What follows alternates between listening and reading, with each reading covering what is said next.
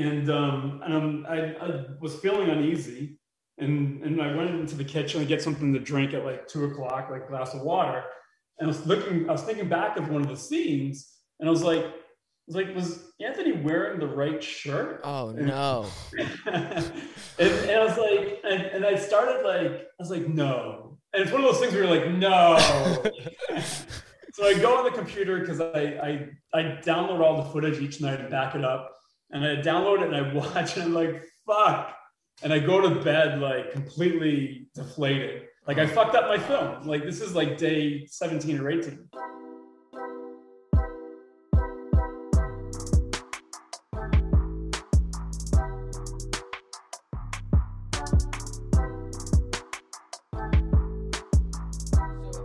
probably know because I posted about it a little bit, and um, I think I've actually mentioned to, it to you before that a lot of the subscribers we have and a lot of the supporters we have are super into film, super into movies, making movies, you know, reviewing movies. Um, so it's always a really nice treat when we have somebody that's dedicated to something like this to come on and talk about their craft. So first of all, thank you for being here. Thank you for having me. I mean, I really appreciate it. Um, I, I, I, watched a little bit of you guys. I, I, I like your ratings video. Uh, yeah, yeah, yeah, yeah, yeah. I'm surprised you still agreed to uh, inter- uh, talk with us after you watched those videos.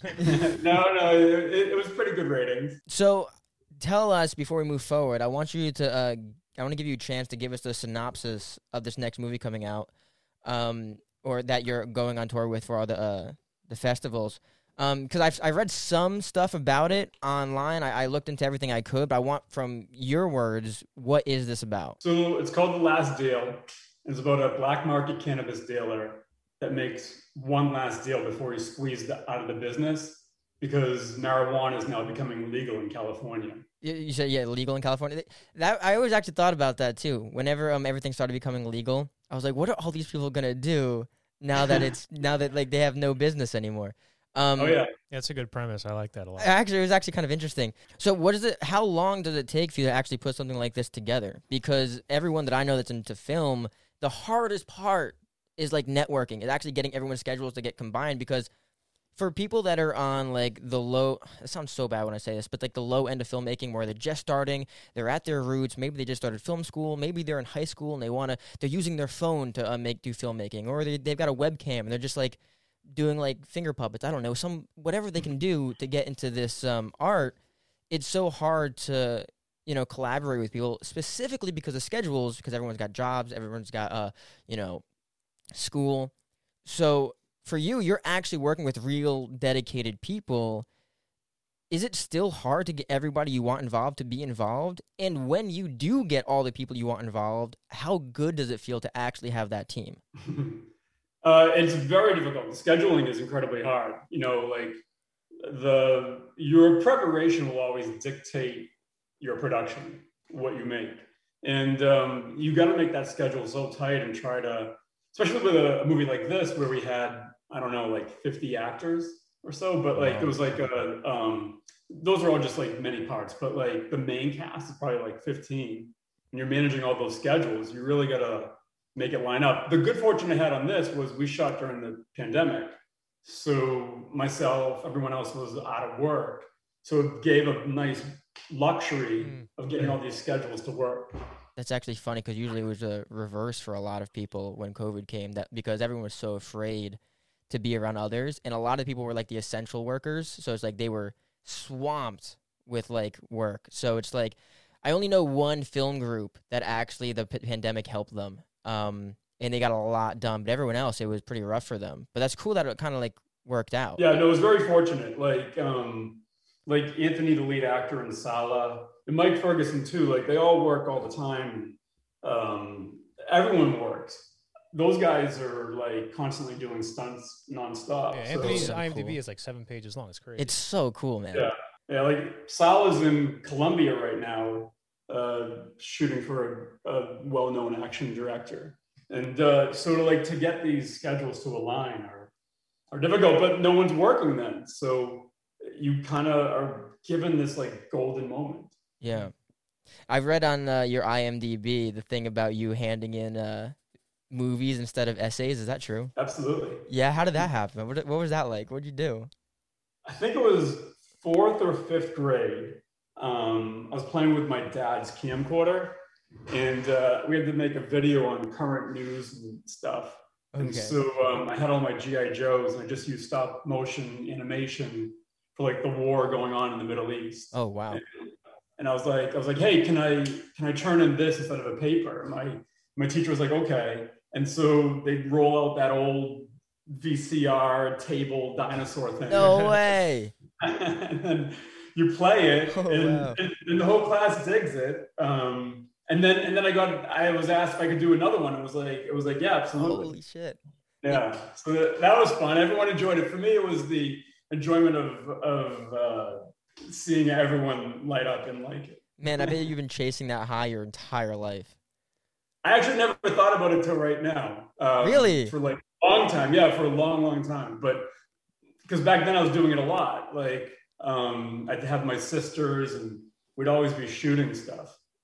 You were, you so were probably cool. the kid in class. People would be like, "Bro, yes, he's in my class." We get like five minutes a week where we can just watch movies and stuff. It was Just the only cool them. thing about me back then.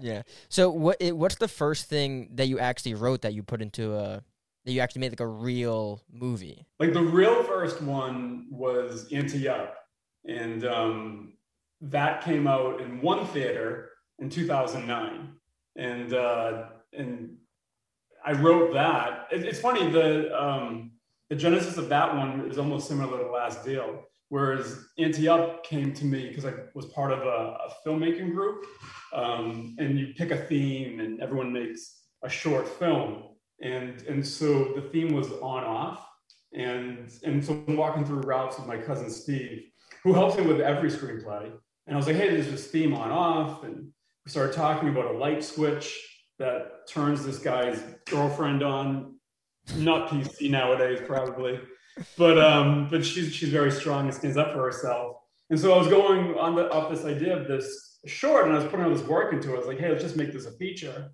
and and so and so I got a grant from Panavision. They gave me uh, their cameras and lenses, and then Kodak because we shot it on film, and um, Kodak endorsed me, and it turned into this huge big thing. Um, so that that was my very first movie. That's incredible. That's that must be awesome. Can I ask? Because I watched a few of your short films. I didn't watch Ante Up, but I watched uh, Sidewalk Symphony. Nice. I watched um, uh, what was it? Uh, a Truth in Silence, and then uh, Chasing the Past. And so you kind of you had Ante Up, which was your feature in like you said like twenty uh, two thousand eight, two thousand nine, two thousand nine, Yeah. and then you had about um, like five or six short films that you made, and then you had the last deal. Was there? Did you, you know, were you always trying to make a feature, or did you want to make short films? Then, like, how did the genesis of returning to a feature kind of like you know lay itself out to you? Yeah. So what happened was, um, and when Ante Up was coming out, I was producing a feature doc at that time and shooting uh, other things, and I and I put out ads for screenplays. So this is 2009. Like I wanted to know what my next film was, and it's just so hard finding a good script. Like it's near impossible. Like unless unless it's your roommate or a good friend or something like that. If you're not known, you don't have uh, the bank that the agencies have. It's very hard to find a good one unless you write it yourself. Um, so I was I've been trying since 2009 to find a script, and I I wrote a couple on that time period that just didn't pull me to making them. So I I was making a bunch of shorts to like hone my skill in a lot more Mm. because Ante Up came out and it didn't it didn't get the reviews or the recognition or it didn't go as the as far as I was hoping it would. It opened a lot of doors. So I made a bunch of shorts and, and those shorts starting with Sidewalk did really well. Like people were like enjoying them. They were getting programmed. Um, one got shortlisted for uh, best live action short at the Academy Awards. So it, it Which was. one was that? that was the side, Sidewalk. Oh, okay, And- excellent. Yeah. So um, and yeah, so so did that for a bit, and then um, it was like after a while, you just want something uh, so bad that I'm like, hey, let me just pick something that's very commercial because you're making these shorts, and shorts are very filmmaker friendly, but they don't really translate commercially. Mm. So I was like, hey, let me pick something that's very commercial that I like. And it took me this long to want to make an action film whereas that's like what I grew up with. And um, so I knew I wanted an action film, and um, I knew I wanted it to contain certain things that I had around me. And and then I was watching a 70s film in October 2019, and the concept came to me for what the film should be about. And so I, I wrote a log line that night. I texted a few friends actually that night. I was like, hey, I think I found what I want to make next. And I wrote an outline right away. I had the first draft finished by January, called my good buddy Carl Ciarfalio, who's a very well-known stuntman. Like it goes all the way back to RoboCop. And I was like, hey, this is the film I want to make next. I really need you to come aboard. Like I want you to come aboard as a producer and and and to watch over all the stunts to make the stunts look legit. Because when you're making micro budget or small budget films, your budget gets gets seen when punches aren't hitting or stunts don't look good. So for me, like I want to make sure it was completely legit. So I brought in Carl, and I was in pre-production saying, "Hey, I'm going to shoot this in April, no matter what." And I went directly into pre-developing it and writing the the next versions of the draft all the way up until the first day of shooting in August. And and it was in March that the pandemic happened and um, there was no traffic in LA, so I was able to scout for like three or four months, just travel all throughout the town with no traffic and really pick the locations I wanted. Did that help with shooting on like the streets at all? Yeah, yeah, yeah, yeah. Shooting in streets, alleyways, tarmacs. Mm. Yeah, I saw I saw there was a still of the on the plane on the tarmac, and I yeah. and that kind of made me like, all right, so this guy's got some scope to it. Like he, this is like a much bigger production than, well, probably the biggest production you've done, right? Yeah, I'd say so. Yeah. Mm-hmm. Can you ask? Because I know the budget on Ante Up. Can you tell me like a multiplier of the uh the Ante Up budget, like for what am I saying here? Like what's I don't want I don't want to give an exact number for the budget on right. this, but it, you're asking like what the budget was of Ante Up compared to the last deal? Yeah, like like ten times bigger. How many? Oh, yeah, yeah I'd say maybe yeah, fivefold, sixfold. Mm-hmm. Excellent. Yeah, something like that. Yeah. And yeah. one of the things I noticed watching, like, uh, you know, what I saw your film- filmography is everything you've done so far, and especially like even looking at Ante Up, everything that you do seems to have a very distinct visual style and like genre and tone to it. And is that something that you plan on doing? Like, oh, I want to do this because you're saying you're trying to hone your craft or something, or is that just a matter of oh, this script attracted me, so I went with this, um, or does it kind of just happen? I think it kind of just happens. Um, like for, for me, it's it's being as realistic as possible and, and having like a bit of a grittiness un, under that. And I think I think a lot of like some things you're seeing is like the the color grade or the uh, the way the film looks has looked the same for like right. 10 or 14 years. Yeah, that I don't like I think starting on film like just the way I see things like I really like the way film looks when you shoot it and so then I gravitated towards the red, and the red could make me like come as close as I could to Kodak. So I've always been doing that, and um, but yeah, I, I think like with those films, like Chasing the Past, especially, like was when I was trying to mature. So I was watching a lot of Terrence Malick at the time, and I wanted to make something commercial. So for me, that was like my sci-fi into commercial type stuff. And then, um, and then with the last deal, like it's kind of, yeah, I mean, I mean, that's a good observation. Like not only the look, but like the characters in those two films, like Last Deal and Chasing the Past, are pretty similar. Mm-hmm. Yeah. So would you say like the Last Deal sort of has like a like a camera similar to um, Chasing the Past, or is it like? Yeah, I think in terms of the of the grittiness, I think so. Yeah. Mm-hmm. Mm-hmm. Yeah, but but it's different. Like this one, um, was a lot more action. Uh, yeah, no, no, it's a good question. They're pretty similar. I never thought about it. Mm. Yeah. Can Can you see yourself like growing through the films that you're making? Like, how much difference can you see in your first film to the film you're making now? Like, when it comes to like your own like personality, the way you write, and how you develop a story, and how you even speak to actors and tell them, well, this is what I want. I don't want you to do it like that. I want you to do it like that. Like, how do you have you watched yourself grow, or has it kind of remained consistent?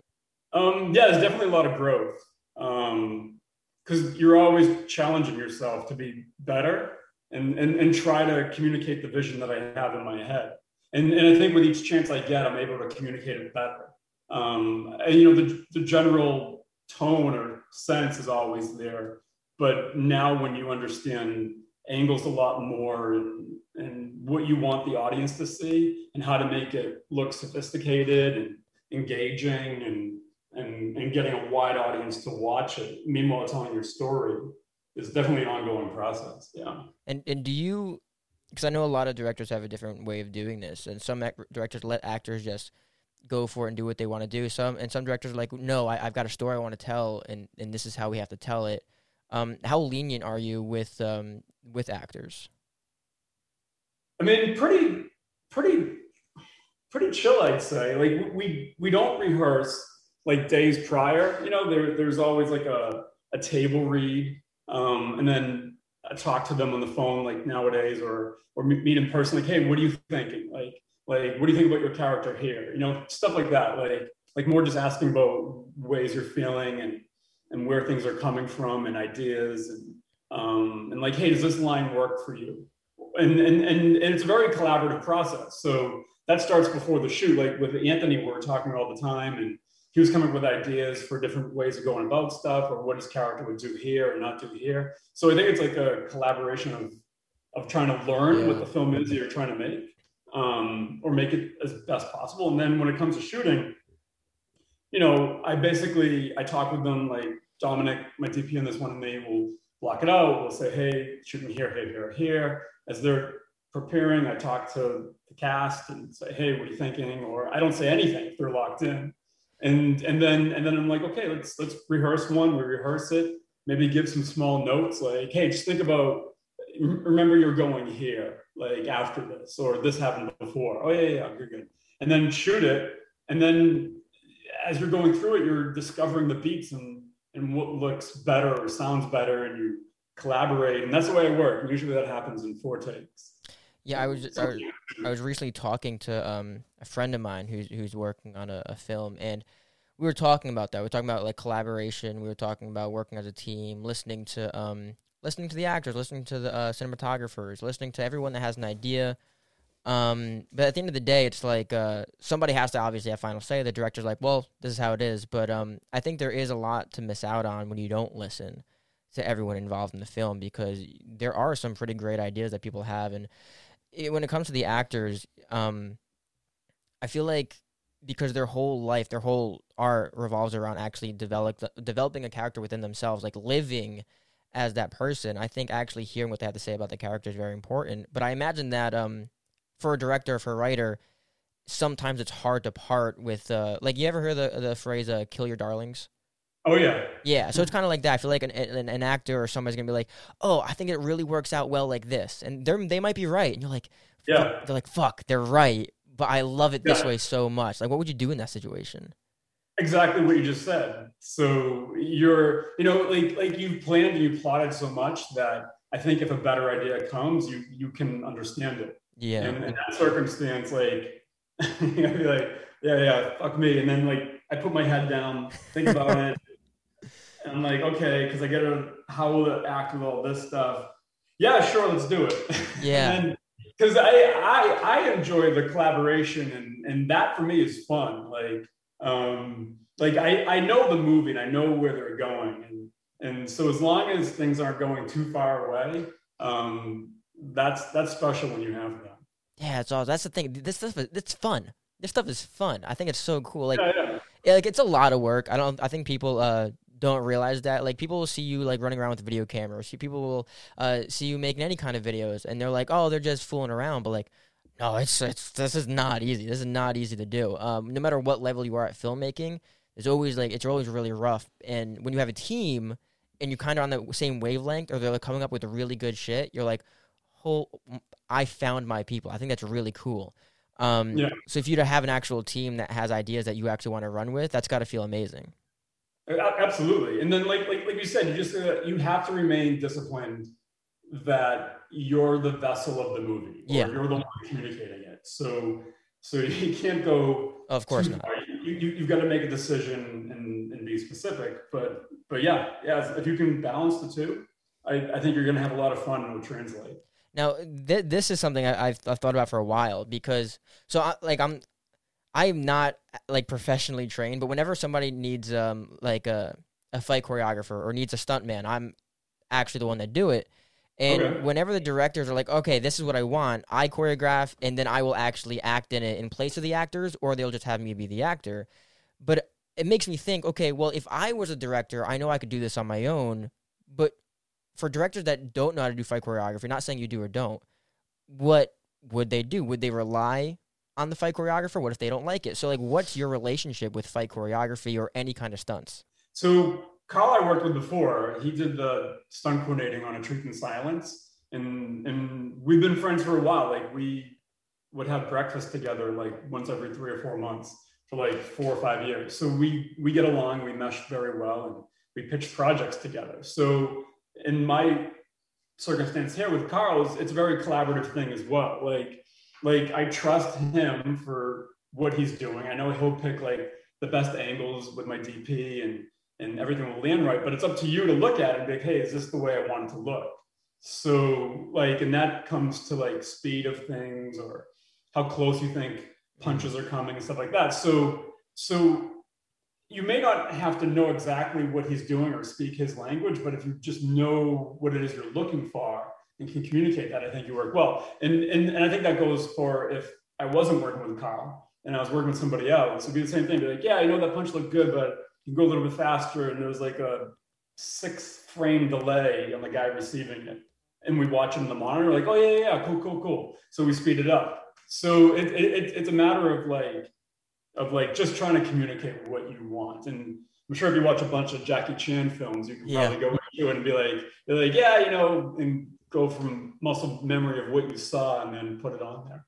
Because I think I think um, any kind of action sequence, whether it's fight choreography or someone gets hit by a car or like falls off the stairs or whatever it is, I mean, like they're they're one of they're the most fun thing to do because not only is it fun to choreograph, it's fun to actually you know act it out um, and there's so many possibilities for like crazy creative angles and uh, uh, action sequences. Um, it's one of my favorite things to do. It's probably one of the only things I'm good at when it comes to film. Um, That's awesome. Yeah, so it's it's it's it's it's uh, it's a riot. Like it's great. He's gonna get slapped around. Yeah, I'm getting slapped around. um, but like the other thing too is when it comes to people uh, that are in your position, um, obviously like you have to put safe. Uh, everyone should put safety at number one, obviously. But like you really have to because someone's breathing down your neck. Like, hey, if you don't put safety at number one, there's some liability. There's like some crazy stuff for people that are like just starting out. I just saw like a TikTok today of somebody on a pickup truck, and they put a, a tripod on the pickup truck and then they were filming a motorcycle in a distance, and the pickup truck and the motorcycle were both driving. And somebody commented, one one person said, "This is ridiculous. Don't do this. It's unsafe." Another person commented, um, "This is amazing because no, not everyone could have like the team and the cameras and the rigs do what you have to do to uh, get noticed or whatever it is." And in my position right now in life, uh, because I'm I'm the stunt guy, I'm getting hurt all the time. I haven't broken any bones yet, but to me, it's worth it, right? I like doing that. So when yeah. you when you started out doing this stuff, what when it comes to safety, how different or how much leeway did you have then versus now? Like what was what's the comparison? Uh, I think I've always been pretty safe because I've always surrounded myself with people that are working professionals. So um, you sort of that trickles down. Yeah. But um, I, I probably I probably just I'd probably become more lenient, but the ideas have gotten bigger because like if you if you stay within your rules for what you're allowed to do, you can make it as big as you want. Yeah. yeah so, yeah. Um, but no, no, no. I, I, I always made sure everyone was safe and comfortable. Um, but we, we shot on Up, and uh, there's a scene where the the Mustang goes like flying into the camera, and so we it was like we kept shooting it and it was coming like here and I was like oh no it's it's too far away and, and it was coming here and I was like no no no I want to like almost like black out the frame like have it come completely in. And my DP at the time, Josh, was like, was like, I was like, we have full insurance. Just press play and yeah. we'll walk away and, and and let's just hope for the best. And, and so it did. It came slamming in, and I told the guy oh driving, I was, like, I was like, I want you to like fucking slam right into that, but stop. You know, don't go crazy. so.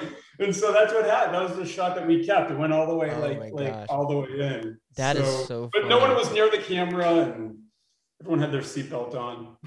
uh, Was uh on this on the last deal was Anthony his own uh, stuntman on this? uh, yes, yes, he was. Yes. So did that feel like you had to be since he was like I guess one of your lead actors? Did you feel you had to be more careful, like oh with your with his stunts, or let, let me put it this way: Were you great? My lead is the stuntman, or were you like shit? My lead is the stuntman. I never had the latter. okay. It never even crossed my mind. I was, I was always, it was, it was just always fun. So I, I was never concerned. Like we, we, we never put him in any position that he would get like extremely hurt. Also, but yeah, he did have an idea one time. At, uh, we had a chase scene in one in the original script, and uh, he wanted like I had it on a bicycle because I was like, hey, I can't afford two.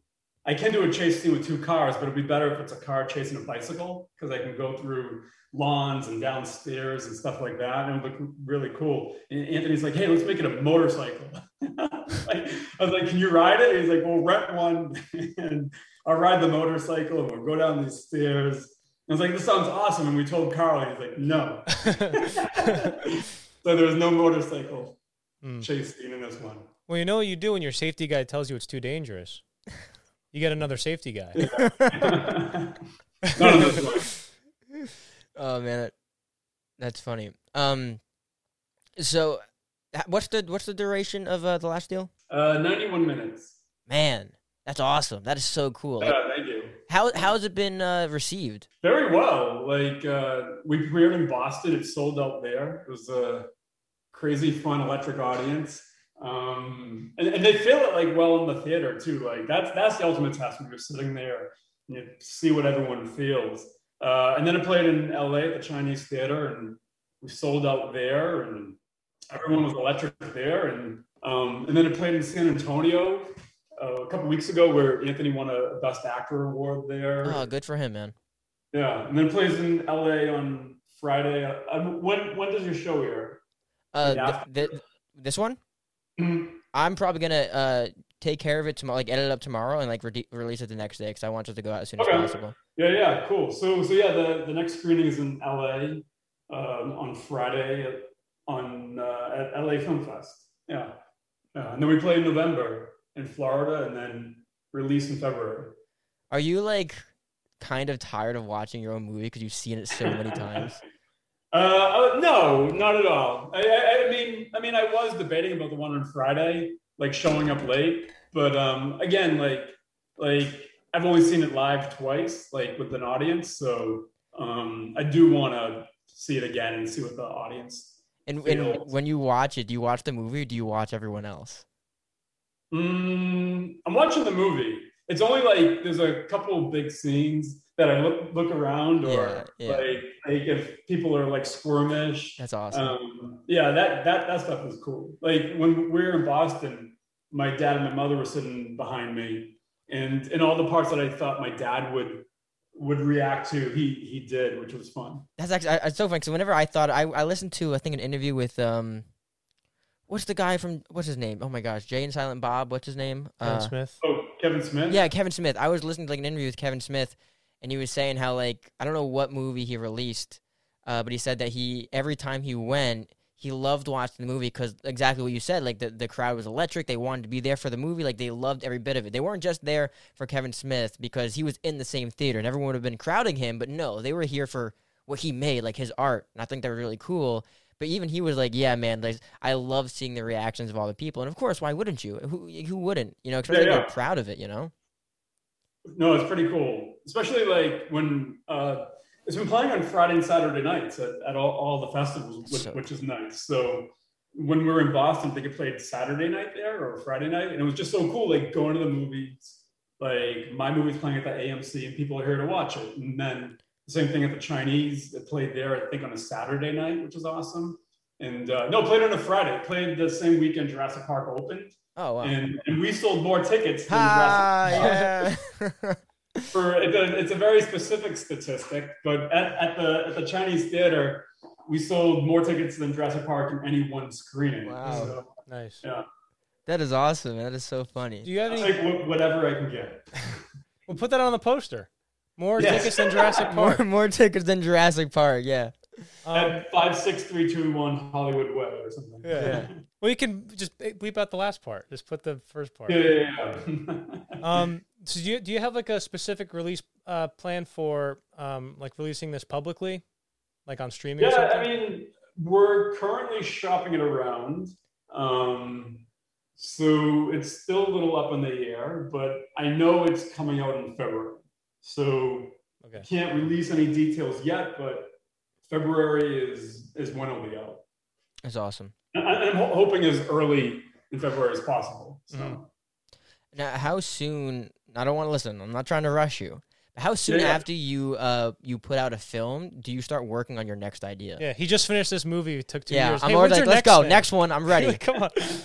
Um, this one needed a lot of attention. So, like editing, you you got to get through editing. I can't really, and this is the same with the shorts too and um, stuff. But like, yeah, not until it's like so far along in the Yeah. process can you start. At least myself, be thinking of the next thing. Like I do have like moments at night where like I'll have an hour or so, and I'll and I'll continue to develop an idea, but I won't go into the writing phase Yeah. because I'm cutting a picture. So one of the reasons why I ask is because um my uh my favorite fiction author is Stephen King and you know in his book on writing he talks about how one of his methods to like have like the best ideas ever is to never write down any of any of his ideas because he says that I don't know if I entirely agree with that because I, I write my ideas all down all the time but he says that if he doesn't write his ideas down and he ends up remembering them like five years later they must be pretty good and he forgets Yeah. yeah what what's your take That that's a pretty good take. Um, like like if it's sticking with you, and, and and that's the way I try to develop the scripts. Is is like I have my my outline or my board and stuff like that. But um, I, I I wake up and I think about an idea, part of the movie, and I just keep thinking about it all day and other scenes, and then whatever I'm coming back to, there's a reason why I'm coming back to it. Like the script I'm writing right now, there's a couple different directions I can take at the beginning, but like I keep coming back to this one idea, and like you said, like killing your darlings, like Yeah. it comes down to like there's a certain point where I'm like, Ugh, I gotta let this one, this idea go and go this direction, or or else you're just not gonna stay on track. yeah So, did, so you was Ante Up your first feature that you wrote? Yeah, So Yeah. since then, like in between all your other projects, have, do you have like some scripts in the drawer, or do you only like basically write what you plan on shooting? I write what I plan on shooting. Well, that was a Um, dumb question, but I mean, like, do you have any scripts in the drawer that you haven't shot yet? I mean, do you plan Uh, on? one- no, no, no, no. It's a good question. There's one script I have. It's a really interesting one. I actually, my wife and me just moved, and um, that's why there's nothing here. And, and and moving my boxes and stuff like that, I found this this one script I wrote. Uh, it, it was while I was doing festivals. It was like during the height of me festivaling and stuff like Mhm. that. And I'm and I'm going to a lot of festivals and I'm seeing a lot of movies and up up and coming filmmakers and stuff like that. And I wrote this one like like coming of age film that I think everybody does, like when they're in their 20s and so or even 30s. Um, and and it was like a road trip film, and it was a really oh, that's cool I like those yeah, and he meets different people along the way. There seems to be like a thing where I have like I like to include a lot of characters, but um like the current one has a lot of characters, but like yeah, he's meeting different people along the way that teach him something, and it's all going towards this one destination. And um, and I wrote it, and I, and, I saw it the other day. I was like, oh, this is cute, but I wouldn't. There's no action in it. Like like there's nobody getting stabbed or or shot. Yeah. so like I'm, I'm, I, I I can't really make that at this point in my career. What's what's like something that you were like I can't like you don't have to tell us the scene because obviously spoilers, but like maybe if it's something you you did before, like is there something where like I can't believe we pulled that off? Like a thing on set. But yeah, yeah, on set, any movie where it's whether it's action or like it was just like like a, like a long take, so it's like I can't believe everyone like remembered the lines. I was so like anything that was like I can't believe we pulled that off. Um, yeah, it's a good but also bad story. Oh, I'm ready. Um, so uh, yeah, but what, what I was thinking, just to go back for a sec, there Oh, yeah, go a ahead. screen- there, there is a screenplay I have that I wrote um, called Jeremiah, and it's about a, a young kid in the inner city who is pretty much trapped there. he's trying to get out. And the only way to get out is to uh, commit these acts that his family has for for generations, like like bad acts. So the only way for him to get out is to go in and um, or get in, and, it, and it's great. So that that that film festival film I told you about, like I I made this one or I wrote this one. It's been shopped around in like a risky business tone, and and it, and it has moments of violence and drama. It's like a hell or high water, but with teenagers.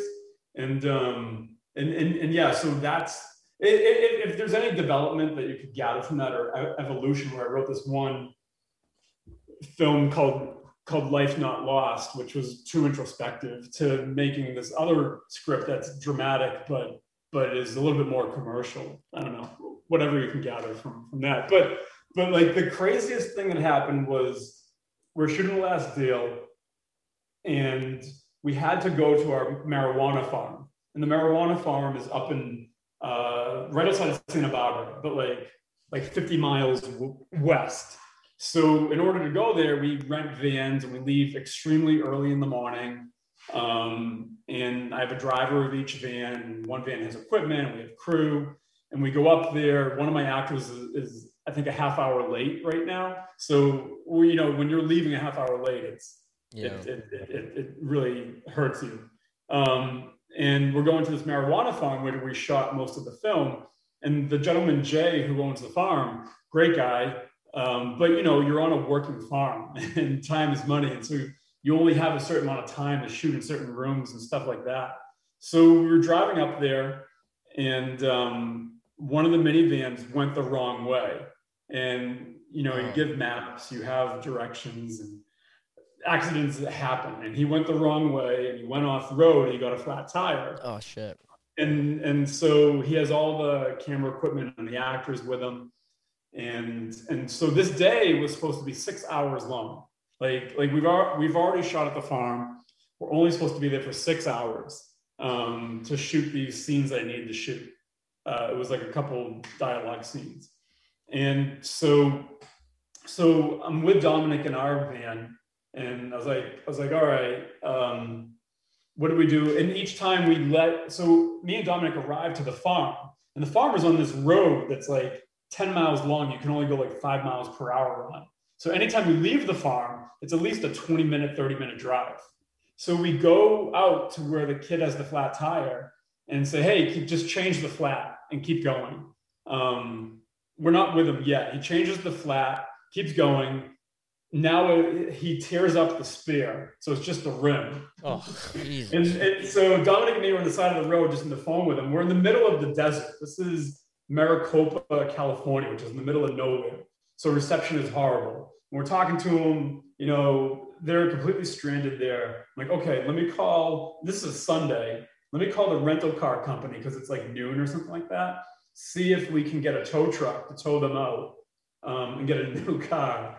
So we arranged the rental car company was just about to close. They came in with a flatbed and they picked up that van, brought it to the farm. And so I'm at the farm now and I'm like, okay, we're three or four hours behind.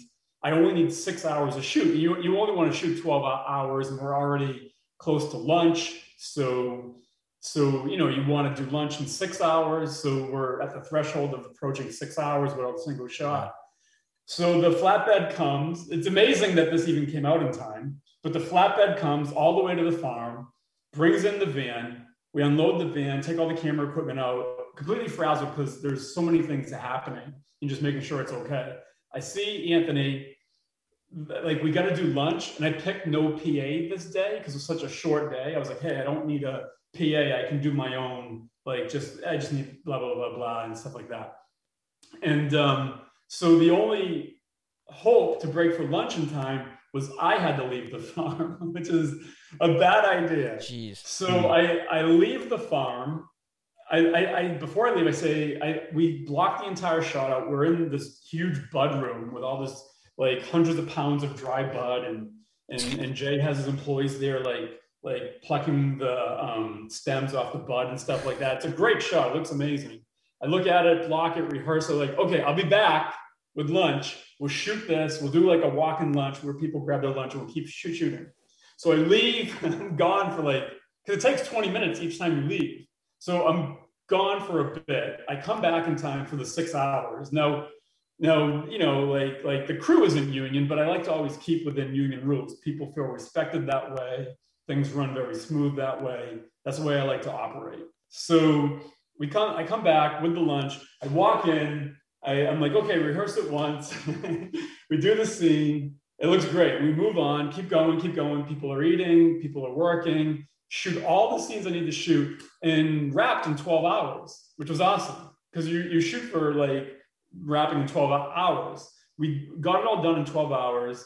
It was like there's a lot more that happened, but for me, it was the greatest filmmaking day of my life. Really? Because to make all of that work, to to like being the producer and getting the rental car truck to come on time and and and and the because I didn't know if if we could change the flat or not. And I was like, as long as the van makes it to set, I know with six hours I'll figure something out. right. But we just need to shoot. So and they had all the camera stuff in the van with the flat tire.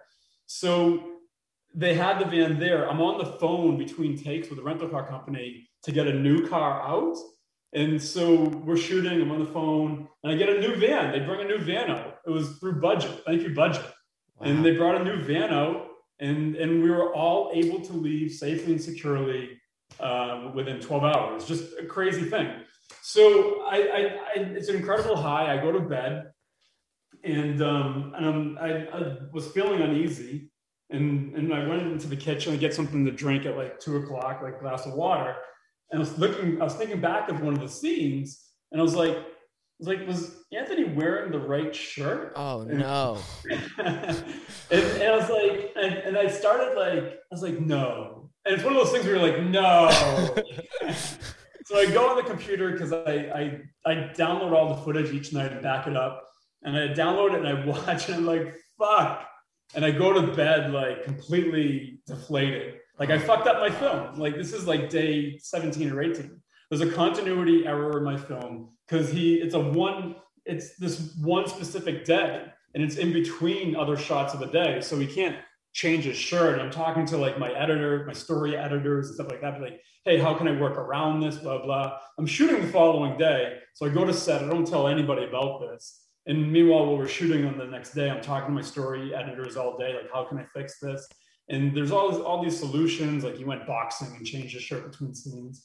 And then I, and I was just like, fuck it, no, I can't do that. I can't fuck up my film. We're gonna shoot right away. So I called Jay. I'm like, hey, can I come back and shoot? We had lunch on my shoot, and I told Anthony at lunch, I was like, hey, because we've already been to this farm so many times, like we got to go back to the farm and and shoot again because there was a continuity error. He's deflated, everyone's deflated. I was like, we got to do it. Like, fuck it. And so we go there, we shoot it, it's amazing. And and that day was over. But but that, that was the most incredible high and incredible low. Highs and lows, just high, low, high, yeah, low. Yeah, that's high, crazy. Like I, over here, I was like, "Oh, what's the what's the what, what did you think?" You're like, "Oh, I can't believe we pulled it off." Thinking I was gonna get like, "Oh, there was this action scene." No, it was like a complete logistic mess. You're like, "I can't believe that happened." Much yeah, more a roller coaster yeah. than I was expecting. Yeah. like I was so I was so impressed, like at, at, like how that happened. Like like and, you know, it took a collaboration too. Everyone like coming aboard this this ship and, and stuff like that. Yeah, that was that was wild. Well, I never wanted. I gotta say, it's like it really is one of the be- best feelings to um not only be in charge, but also like have that feeling that you know people trust you and still being able to pull it off in the end. Like, God, what what a release that is when that all happens. Like that's got to be one of the best feelings ever. It's definitely a good confidence booster for your the people around you. Oh yeah. So like you can tell if you're on a film set and by day day one, but but day three or four, like like there's uh, uh things aren't good here. Um, and, and so like I'm always very cognizant of that. You know, you want everyone to feel comfortable and yeah. Um, and you know just do the right thing yeah like not to like not to sound like super like what like pretentious but it's like it, it does take like a, a, special person to be a director to be able to handle everyone's personalities everyone's character like not like not the character they're playing like their actual personal character uh to deal with all the responsibility um some people, and it, it's like not a problem, can't do it. Some people like really just can't handle that because it, it's too much pressure. And as uh, they might have amazing ideas, they might be a great writer, but handling everyone, whether it's logistics, whether it's schedules, whether what, no matter what it is, uh, problems like you just that you just talked about, that's hard. Like that's Just like getting asked questions all day, basically. yeah, yeah. It's like it's like being a father, but to like fifty people. Like it's just it's it's it's really hard to do.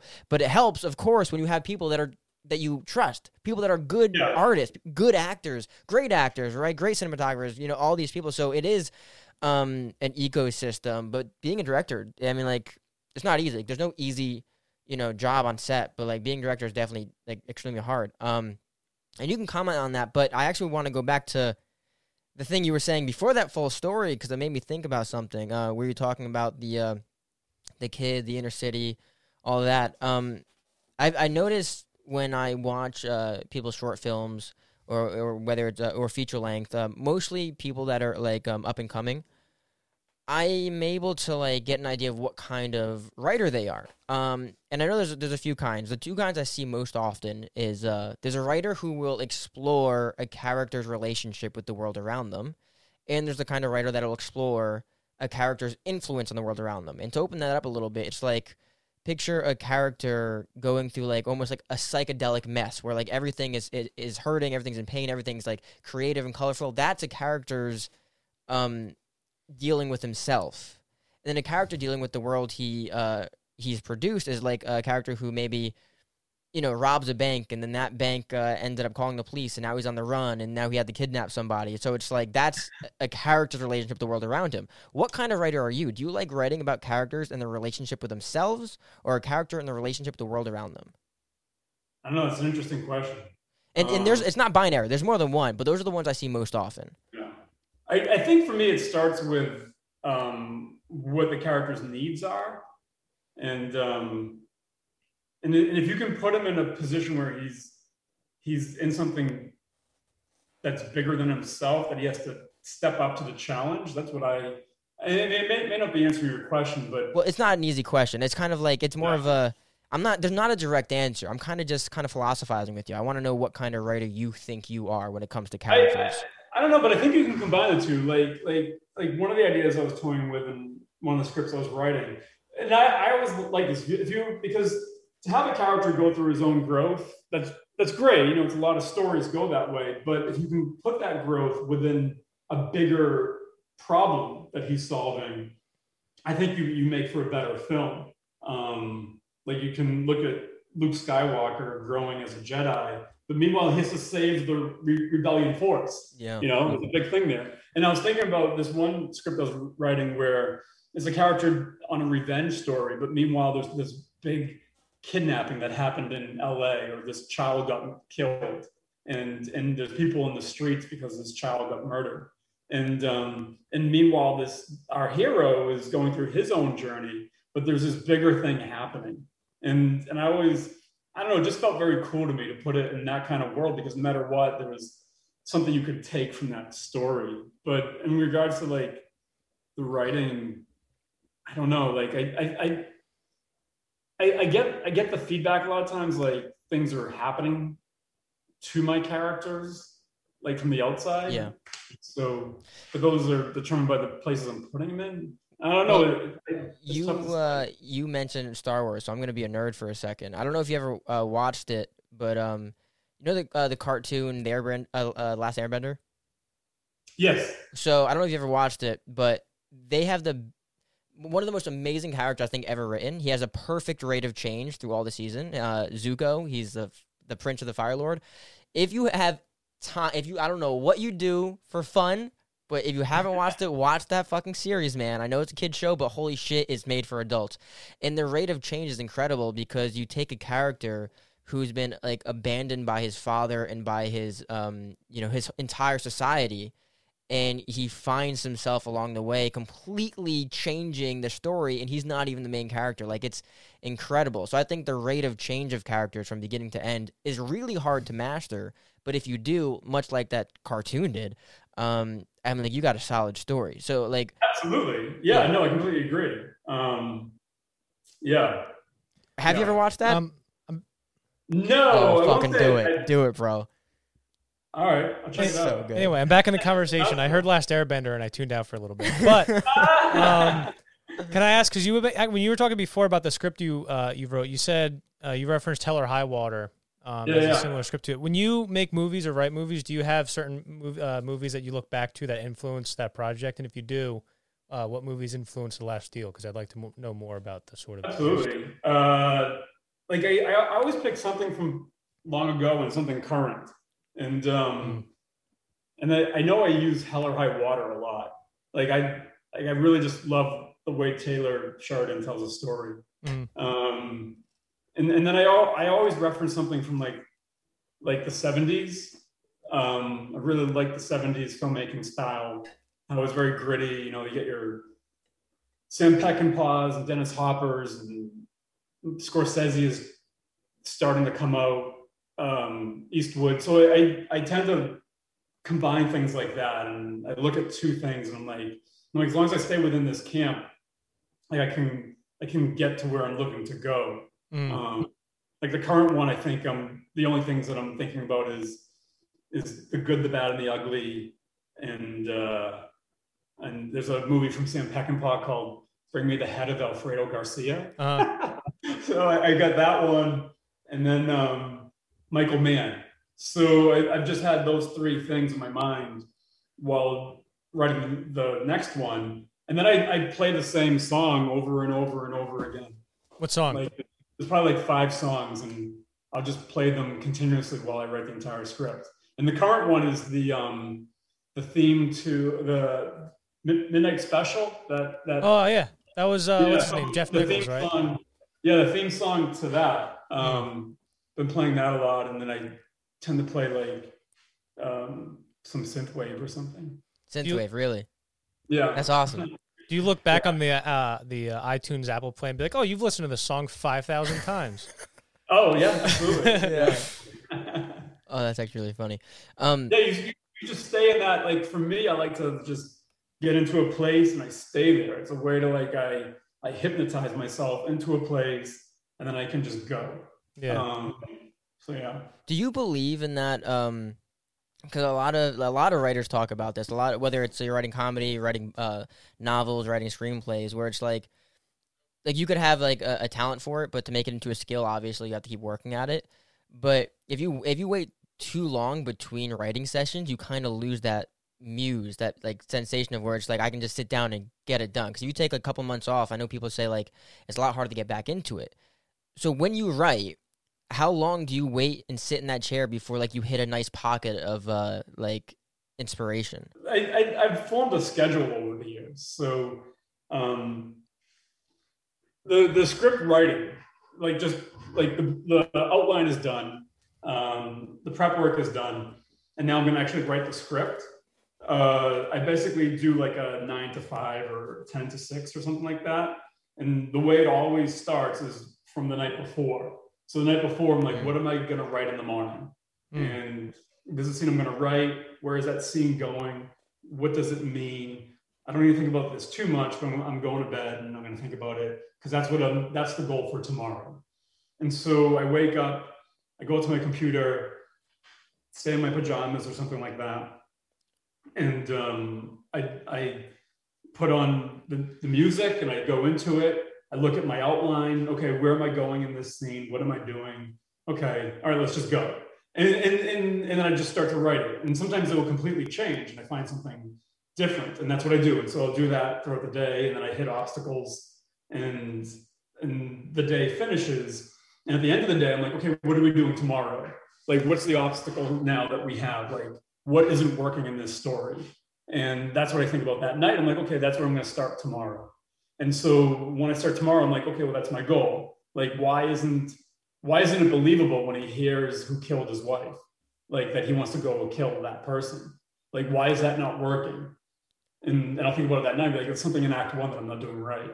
Mm. And so I think about that and and and and and, and that's the way each day goes. And and I try to like crank out like as, as many pages as I can. Usually like if I can crank out like like a scene or a scene and a half, like I'll start the next scene, like with the first beginnings of that scene, and then I'll just walk away. And I know, okay, well, this is where my scene starts. So it's like you were saying, if you walk away from something, like it's hard to start it back up. So just keep it on your track and keep going. So th- that's the way my process goes. And then I can usually knock on wood, um, get that first draft done in about a month because you just want to push it. Right. Like, like, like I don't want to think too much about it. Like I trusted my outline. It's much the same as the shooting process. Like I'm collaborating with myself or my story editors, but I'm not really talking to them too much. I, it's at this point where I just got to trust myself and just go. Like, what do I want to see? So And that's that's that's what I did with the last deal and what, what I'm doing with the current one. uh, dir- directors often get asked like what their favorite part about making a movie is. Are you uh are you a writing, shooting, or editing guy? Um, I mean, I guess the lame answer is all three. Mm. But I, I mean, I grew up just shooting and not writing and cutting because I would shoot in camera. So um, the shooting for me is al- always fun. Like I, I, I love the collaborating and and and just that environment of coming to set and all that. It's always pretty fun. Waking up and getting four hours of sleep each night, but you're like bright eyed and bushy tailed every morning. But um, but yeah, I, I, the shooting is is the most adrenaline, which is I enjoy. Um, and then I, I I I like the writing too. So Is there a moment in your writing where, um, I know a lot of times in, in art, people are held back by uh, trying to be a perfectionist. Is there a moment when you're when you finish writing something, or you think you're finished, and you're like, this can't get better, or if I try to get this any better, I'm just gonna be wasting time. Like, when do you cut yourself off? Like, do you, do you would you say that you've gotten personal perfection, like to your, like subjective perfection, or do you say you actually cut yourself off and just produce it? Yeah, yeah. I, I, I, I can speak more towards like the individual individual scenes there because like the script you got to get into a good place. Like the individual scenes is like a, a set of diminishing returns. You know, I took this as far as I can. I've exhausted every idea, so this is the one. We'll shoot the movie. I'll write the script or or pitch the script, but this is the way it's going to be, and I'll fix that later. Um, not, not that it needs to be fixed, but I'd be like, if this is like the one lagging thing. But with the screenplay, it's like, like with the last deal, um, I was writing that up until the day we shot. So, um, but, but yeah, it comes a point, it's the diminishing returns. Like when it becomes a chore for you, um, you, you, you go another 35% and then you're kind of done. Mm. Yeah, because I, ho- I, I, I, all the um the filmmakers I've worked with, I that's always what holds them back. It's the trying to be a perfectionist, and sometimes like, listen, man, if you want to get anything done today, it's you're gonna have to just accept what you have because you are that diminishing returns. Actually, I love that that uh, phrase because um my father used to use it all the time when talking about basically anything. Um, that if you do too much because you're trying to get it to be perfect, you're just making it worse eventually. Well, one I heard at one point like I heard somebody say if you're making changes and you're not sure if it's making it better or not, then just stop. It's probably the best you can make. Yeah, Yeah. Wow. that's a good point. And, and and the way I've I've seen things in the last four or five years is like it's like my level of filmmaking or knowledge is here on my scale. Like wherever I'm, whatever I'm doing, I'm only going to be able to go here and here, like like worse or better. But it's it's it's within this zone. It's not going to be all the way up here, you Mm. know. Like, and I know like after a while, I got to just choose something because it's going to be within this zone. But if I've exhausted everything, it'll most likely be here. So like we're making the final poster for the last deal.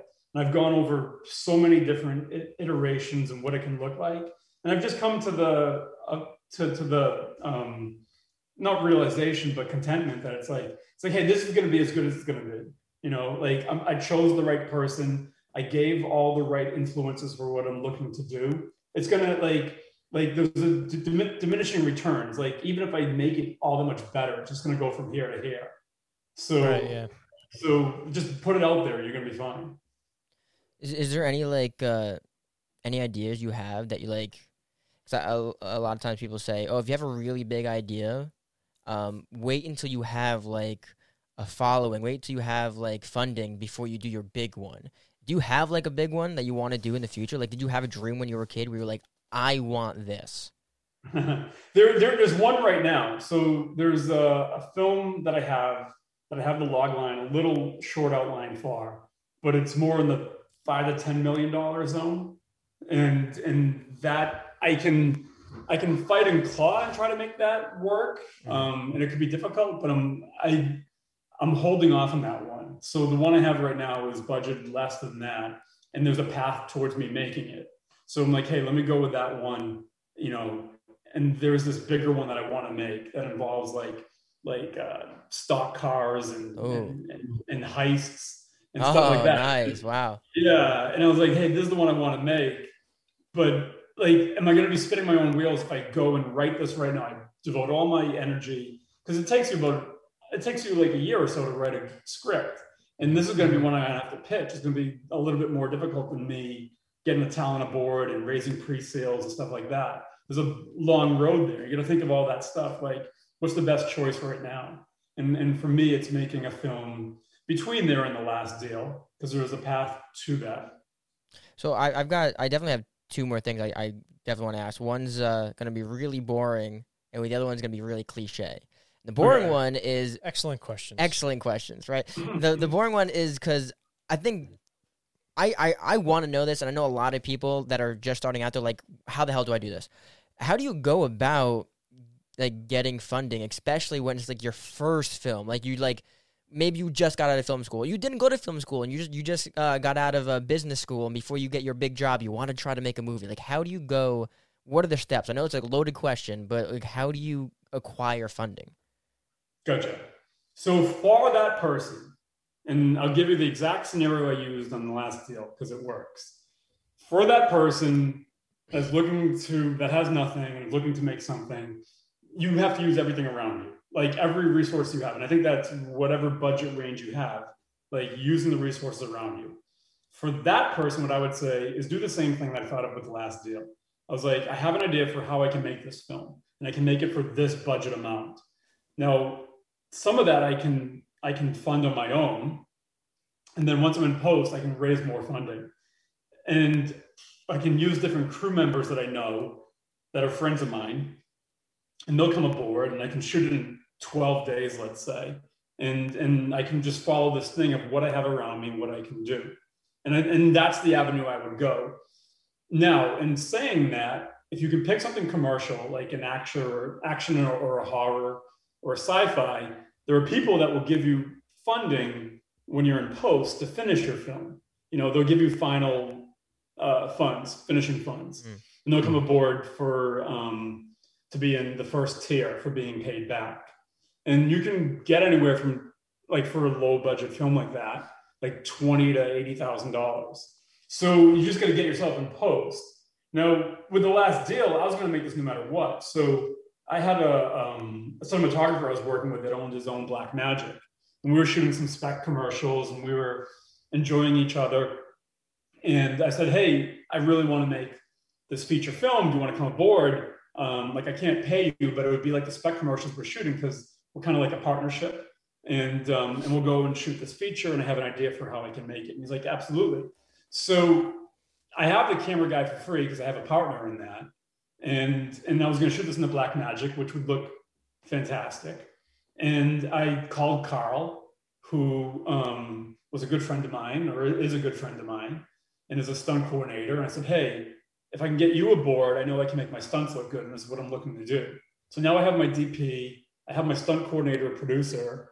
No money has been spent yet, and now I'm like, hey, let me go and, and get actors, and I know I can give someone their first lead role, or find a stunt guy that can act and stuff like that, or find my friend, my friend Adam. I, I could bring him in because he's been looking for a feature to make. And but there's people around you that will come in for no rate. Now, if you put something like that on Twitter, they'd be like, "Fuck you, man! You're not paying people. Like, you're horrible." But if if if you're bringing your friends aboard, and this is all in the same boat type of thing, where there's a mutual gain, yeah, um, I think there's there's a lot of fun you can have there and, and exploration. Um, so so yeah, then the so you you you can do that and and and you got to put some of your own capital in. Yeah, you know? of course. So you know, if you're a responsible person and you have a good credit rating, max out those cards. yeah. You know, you can get your rentals, you can get all your food, max out those cards. Like if you're not willing to put here, here's the thing: I've never done a crowdfunding campaign in my life. Um, but if you're not willing to put your own money in, why should somebody else? Mm. Yeah. You know, and and and so with the last deal, I put in the most money of that.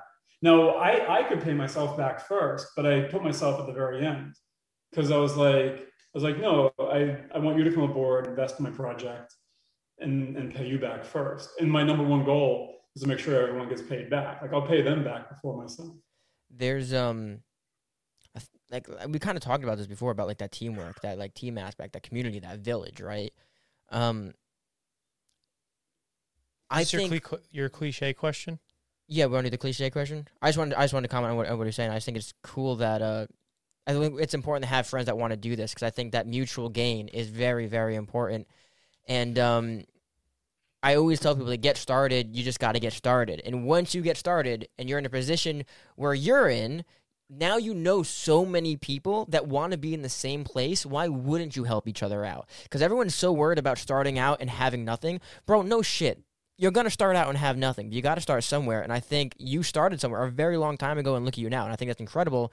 And a lot of people get are very um, intimidated by the future, but they haven't even gotten there yet. So stop thinking about it like that and start Yeah. now, you know? One one of the best things I've heard is is what you want right now. You have everything around you to make it happen. Yes. Yeah. Um. So, And- and- and you really have to use that. um. All right. I'll do my cliche question. Well, you kind of answered it already. Um. Good. Then don't ask it.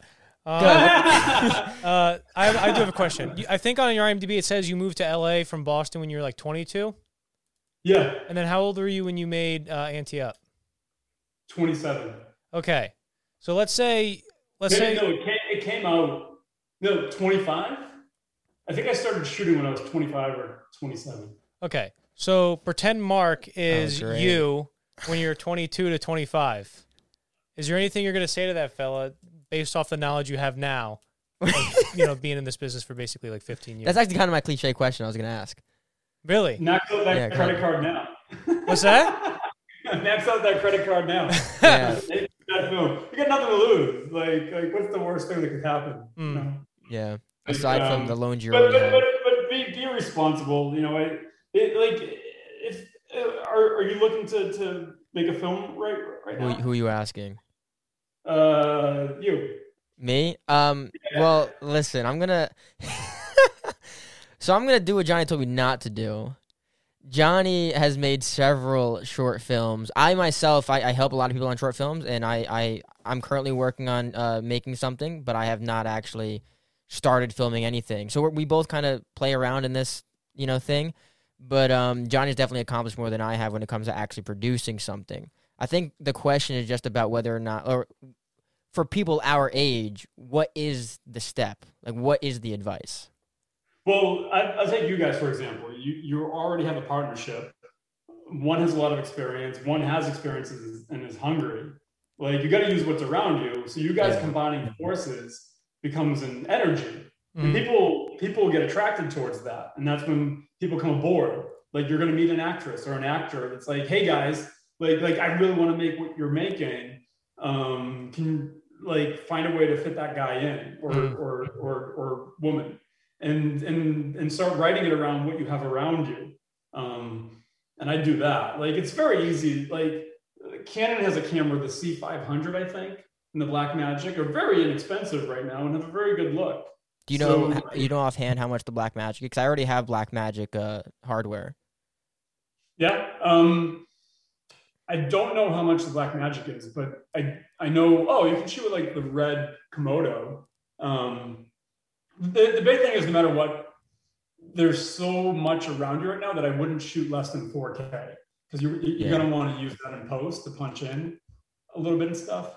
Um, but yeah, you, you I you use everything you have around you, and then I would say shoot your film in no more than like 15 days or 18 days um, and do it on weekends if you need to, or find three straight weeks. You can do it. You can do it over Christmas, um, and just shoot, shoot, shoot, shoot, shoot. Like like Yeah. when I started out, I was working for Asylum a few times. Asylum makes a lot of those B films that go straight to video, and I learned a lot working for them because you're making like 12 day films or like Roger Corman kind of things, um, or all those Bruce Willis films that are out right now. Tho- Those are all like 12 day films. and um, and and so try to like oh oh sorry I got I lost I got lost there a sec. But the biggest thing I learned from the asylum films is they're just shooting like they're doing three points of coverage, shooting like ten pages a day, and shooting whatever they can. So when I made the last deal, I knew I had to be ambitious with the shooting because I had so many locations that I was just I would go back and do like asylum tricks that I learned of Mm. just shooting whatever I could. So like we had lunch at a restaurant one day. I was like, hey, there's an eighth of page scene I have in the script that I can shoot right now at this restaurant. Let me ask the owner if I can use it. And he's like, sure. So we prep the camera before we leave and we shoot a short eighth of page thing there. But you just keep going and do it in like 15 days. How, Like, how many days did you shoot on last Don't deal? do it in 12. Uh, 27. Okay, Oh, wait, wait, wait. Ante up or, or the last deal? last deal. 27. Yeah. Okay, Yeah. And yeah. And how long was last deal? The last deal was 27. Um, Ante maybe was 20 or 18. Mm. Yeah, Now- I, I, I had less locations than that, so it helped out. So we did half of your advice. We we made last year. We filmed a 39 minute movie, and we did, and Nice. we basically used the advice you like use everything around you. So I basically just used all of my friends' locations, and Yeah, stuff all like of that, our houses and just basically everything. freeloaded off everybody. Yeah, so yeah. we filmed like 39 minutes of stuff for 500 bucks, right? Yeah. The thing is, we didn't shoot it in 15 or 27 days. We, we started filming in June and then finished in November. yeah. But um, but yeah, That's obviously, awesome, though. Yeah, like, like, yeah. you did it no, no matter what. yeah, that's you the thing. Like when you were talking about before, like you asked him that moment of like when you like when you were like, holy crap, like we pulled that off. It's like the whole thing. I don't The know whole thing. Yeah. off. I can't believe we pulled the whole thing it's, it's semi solid. You know, it's still amateur. But. the um. You could do that. Like I, I, I know people that will give you like twenty five or thirty grand, and if you can write a script that has a lot of violence or a monster and nudity, or like you got to check these boxes off, they'll Uh-huh. give you the money, and it's usually people that are acting in it and writing and directing and doing the DP work, and and and they'll go off and sell it. So uh, yeah, you could easily like make some movie with like some action or horror and. Uh, Mhm. Well, yeah, especially horror. Horror is like really um, it's as far as I know, it's probably the simplest film to make on a low budget. That that's usually what it always is, and like the next film that I plan on getting involved with, um, like we're act- I'm hopefully, if possible, we're gonna use the entirety of Johnny's property and um, a few other locations, and it's simple because we've we've met so many people in like our what's it called, like community, like through like maybe only two people, I've also met like 60 plus people that are actors, that um, are cinematographers, like, and we keep going back into the same uh, points that we're all making. That it's the people you know, it's um how dedicated you are in, in, into doing it, and um just the, the passion for the art, right? Um, so yeah, it's we know pay- everyone. Pay your sound guy. Pay your sound. Pay, yeah, Da- that's Danny. Well, Pay- my sound guy was my best friend, so that guy didn't really have to do that at all. I gave him a free, few uh, free rounds of golf and said, "All right, I'll buddy." pay. I'll pay Danny. Maybe. Yeah, I'll, I'll, I'll give you a fun fact. Like, uh, you can make a movie for like twenty-five thousand dollars in twelve days, and it will sell more times than not the same as the 400 500 800 thousand dollar film with no names attached. Mm. Many times, both those films will make the same amount. I definitely believe that actually, totally. But um, I don't know. I think that might be about it. Is there any other anything else we want to talk about, Johnny? Anything else? This was great, by the way. Thank you so much. Thank you guys. It was a good break. Yeah, a break, break- yeah, from moving. Yeah, that was um. You were a fantastic guest. I I learned a lot actually. Um, and um, I don't know anything else, Johnny. Yeah, I think that's it. it was Awesome, very, man. I really enjoyed that conversation. Yeah, thank you so much. Um, yeah, yeah I, I pre- appreciate all the insightful questions and thank you for thinking of me. Oh, of of course, absolutely. Um, do me a favor, stay on while I sign out, so we can do a debrief. But um, is there anything else you want to say before we sign out? Uh, no, uh, just one thing. Check out, we have an Instagram. That's where we are the most active. It's, uh, I think it's last at Last Deal Film. I Yeah, think. I'll tag everything in the description as well. Yeah, it's uh, Last Deal Movie. So the Last Deal Movie is our handle on Instagram and I think Facebook and, and Twitter. So Awesome, please give it a follow. It comes out in February and hopefully people can check it out. Beautiful. I do have one request. Go ahead. If you ever make a movie and need a guy uh, who either bumps onto the prota- into the protagonist on the street and goes, "Watch it, asshole," or a mechanic who's always sliding out from under the car and like wiping his hands. Johnny. Yes, yeah, call you're, me. call- you're calling Johnny. um, all right, stay on the stay on the line, John. Um, guys, thank you so much for watching. We will see you on the next one. Peace.